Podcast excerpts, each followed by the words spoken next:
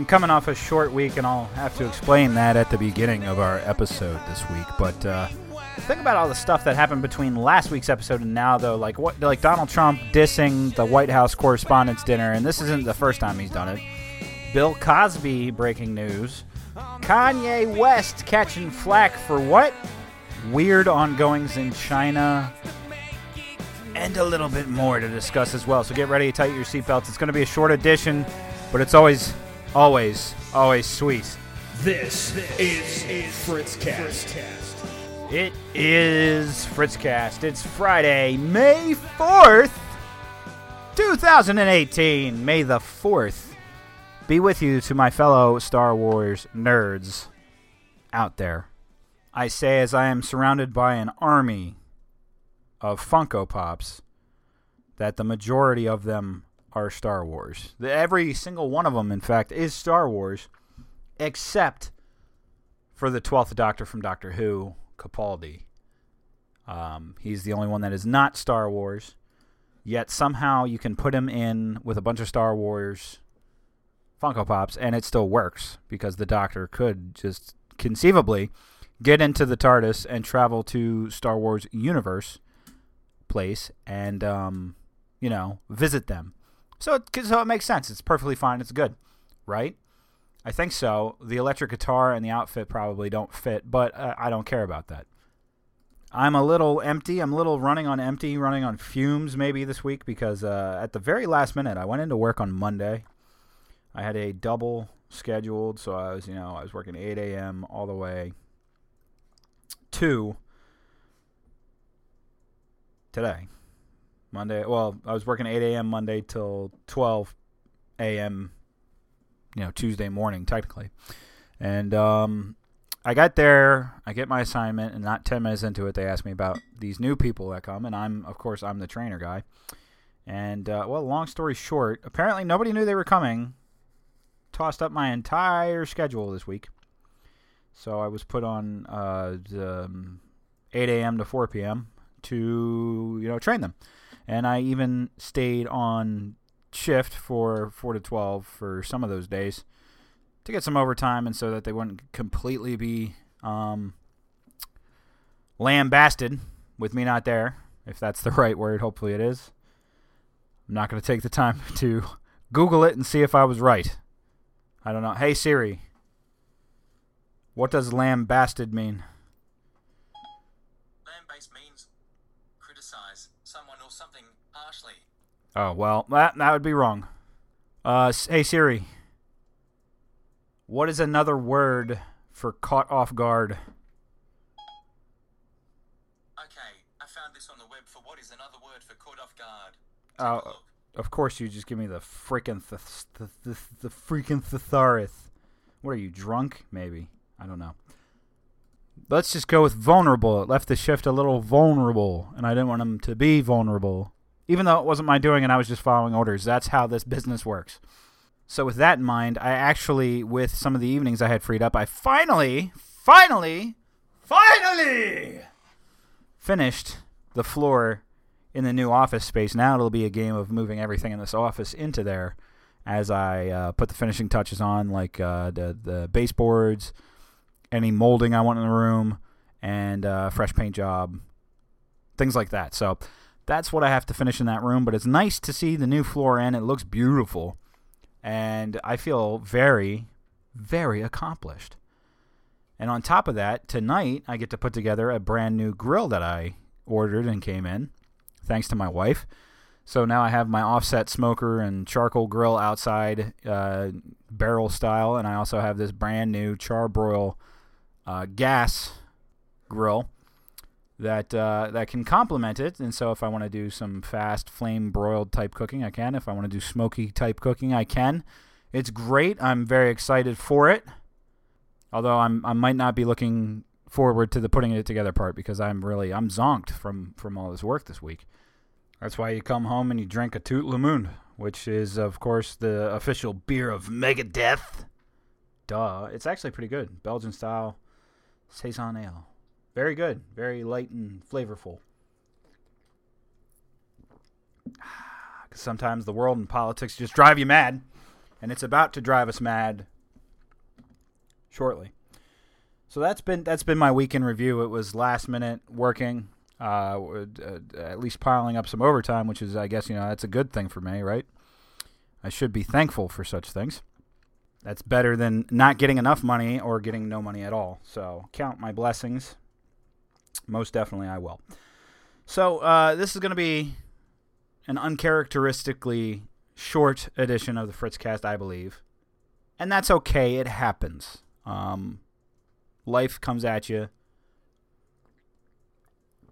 and I can probably make up for it uh, in a blog, which I haven't updated in a while. So I need to. I need to get on my case with the blog. Um, but I wanted to open up with what we talked about last week. We talked about healthcare.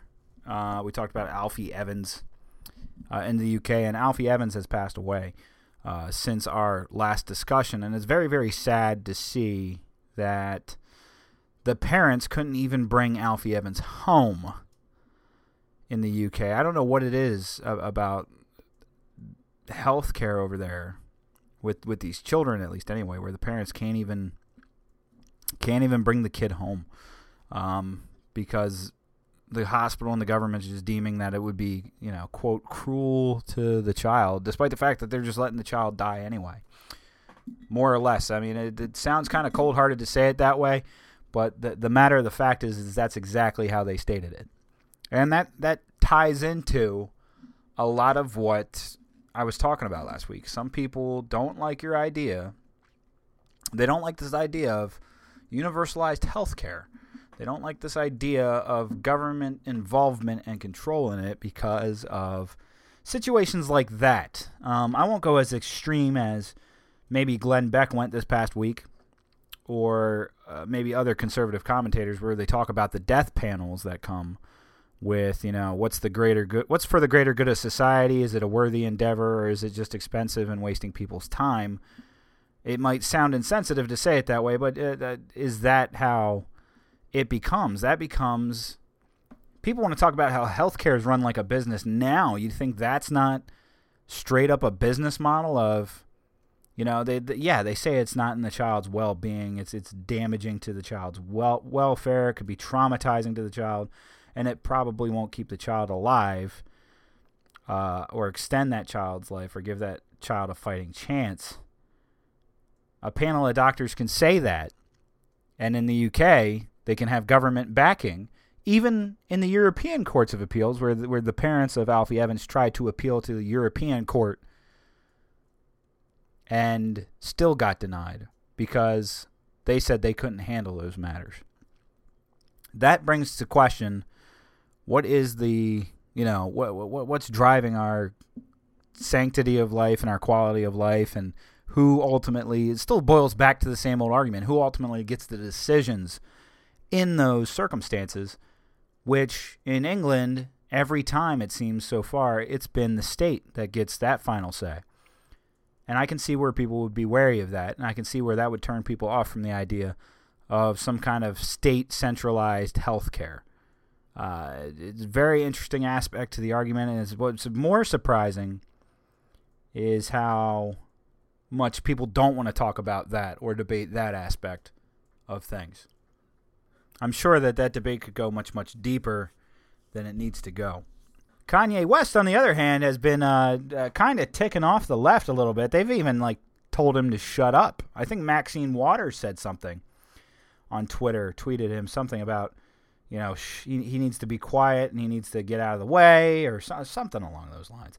And it was crazy to see it coming from someone like Maxine Waters, uh, just because if you don't follow Kanye on Twitter, he went on a he's been on a tirade as of late of uh, of uh, the tweets that are not so very fitting the narrative of what the left would want it to fit. Some of it has been more uh, center, maybe even leaning right a little bit.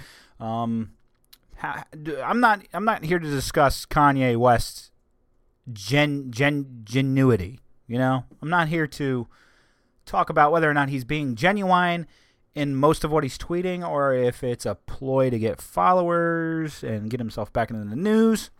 I don't really know. I don't really care. What I do know is that you have people like Tomi Lahren, which I could go on a tirade about Tomi Lahren myself, but I want to restrain myself because I. I, I, I'll be honest with you. When it comes to Tomi Lahren, I don't listen to her. I I can barely stomach anything that she says anytime she pops up on a TV screen or anything like that. Uh, back when uh, she was on the Blaze and I had my Blaze subscription, I would turn her on, but it would be some of the worst content I would ever consume uh, of of all forms of media. For real, Tomi Lahren is, uh, for lack of a better term, in my book anyway, uh, just just this just this attention-seeking hog wants all the attention on her, wants to be the center of attention, wants to talk loudly and boldly, but without conviction. Really, without conviction. She she was conservatives tr- kind of went nuts when Kanye was uh, going off on the bit about what he was doing on Twitter and everything, the things that he was saying, and and Tomi Lahren like took to Twitter to be this uh, the mouthpiece for conservatism to say, you know, don't buy the Kanye bullcrap. We can't we can't embrace him now. Yada yada. He once said that George Bush uh, doesn't like black people or something like that, and uh, you know that went back and forth. And then Kanye, it was announced, was going to uh, possibly go on Infowars for for an interview of sorts. And Ben Shapiro tweeted out, "No, no, no, no, no, no." This brought Alex Jones into the mix. Yes, Alex Jones, that Alex Jones, the Alex Jones that also says stuff like this. Give me a break. You think I am like oh shocked by it, so I'm up here bashing it because I don't like gay people? I don't like them putting chemicals in the water that turn the friggin' frogs gay. Do you understand that? Ugh, ugh, serious crap. I'm sick of being social engineered. It's not funny. That's that's right. It's not funny, nor is Chemicals in the water that turn the friggin' frogs gay. it. Truly is terrible that they Putting chemicals in the water that turn the friggin' frogs gay. Unbelievable. So Alex Jones got put in this, and he he did one of the worst Ben Shapiro impersonations that I have ever seen ever, talking about how Ben Shapiro is a big authoritarian, uh, uh, deep state, yada yada, bull crap, other stuff. In fact, here's Alex Jones' impersonation of Ben Shapiro versus Ben Shapiro's impersonation of Alex Jones. I'm Ben Shapiro, and I'm very smart. I measure my words very carefully. So you went down to the border. You're not Ben Shapiro, Millie Weaver. What'd you do, huh? I don't know why. I can't understand it. Look at this. Look what's underneath here. It's another shirt. Why? Why? Oh, because I don't want to go to the cleaners that often. That's why. Come on. Yeah, Ben Shapiro definitely wins the impersonation contest. Alex Jones comes nowhere near it. But there was that on Twitter too. If you if you really want a good laugh at political anything, just go on Twitter and see what the left is doing to the right and the right's doing to the left. It's really funny. It's really why it's really what made me be a libertarian in the first place is because I just looked at both sides and I was like, this is just childish. And you know, speaking of childish, uh, you know, the White House Correspondents' Dinner happened. Um, what last week sometime, and Michelle Wolf, uh, a stand an apparent stand up comedian. I don't know because she's not that funny. I that, a lot of a lot of stu- a lot of people that people think that the masses think are funny. I just don't think are funny sometimes. Michelle Wolf being one of them, and the White House Correspondents' Dinner, in and of itself, uh, I don't find it too too funny overall. Um, because it's always set up like like a roast type of thing, and yeah, yeah, it's there. We're supposed to poke fun at it and and things like that.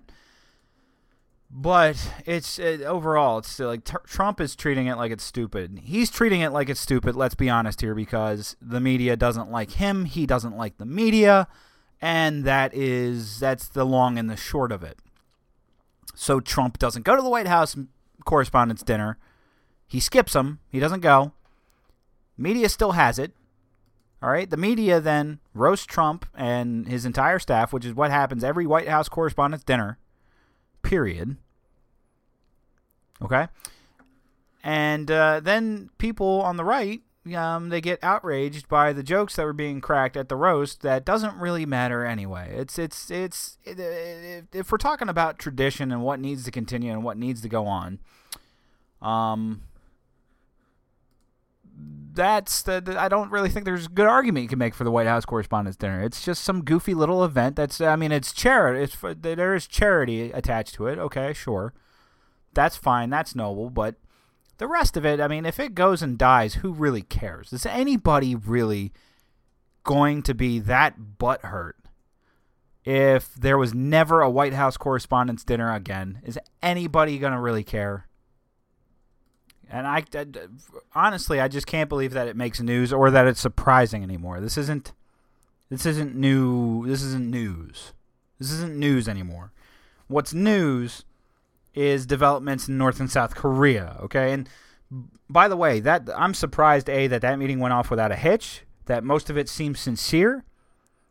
That there wasn't some other underlying cause. However, if you've read news reports on North Korea, you'll read that their nuclear site collapsed, and I believe that that played a major factor in the very quick turnaround of everything. It was a very quick turnaround in everything. Of course, also, uh, Bill Cosby was uh, convicted. Finally, we're not talking about Bill Cosby going to court for sexual misconduct or allegations or anything. We're talking to Bill Cosby uh, uh, f- convicted.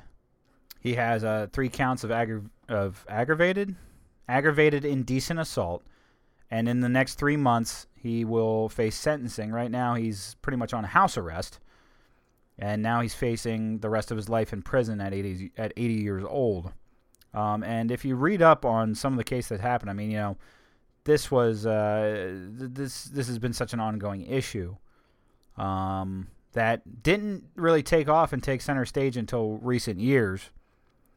And, um, you know, uh, the, were factors in it, the Me Too movement or whatever? I don't know. I, I'm not really diving into those angles of it.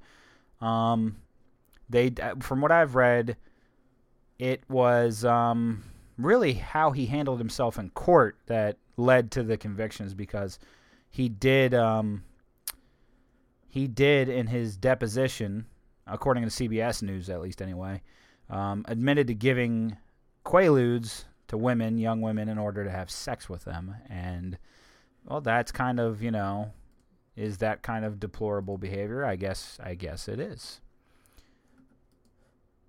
But it's interesting to see how long this situation has gone on, and, and it really only takes light and something happens in the midst of this Me Too movement where a lot of celebrities and a lot of stars and a lot of, you know, I guess you could say higher on the totem pole notoriety people are getting hit over the head, whereas before it would, uh, you know, get carried out, get forgotten, and maybe that is a testament to having money or at least some kind of other stance or favorability in the eyes of certain people. There's lots of people who argue that people like Harvey Weinstein, for example, uh, had favorability until certain people started speaking out against him, and then it went the other way. I mean, Hillary Clinton, I believe, released statements defending Harvey Weinstein, but you know what happened with that? Kevin Spacey had to try to defend uh, against the word of Anthony Rapp over an allegation that happened years and years and years ago.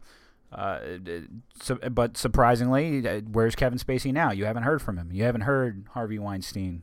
You haven't heard from him. Now Bill Cosby's convicted of his actions. So there's something to be said of that. Now, I know it's only been 20 minutes, and this episode has been a little shortchanged, and I apologize to you guys for that. But my week was shortchanged, so I hope you enjoyed the short snippet episode. Next week we'll be back with a full blown episode.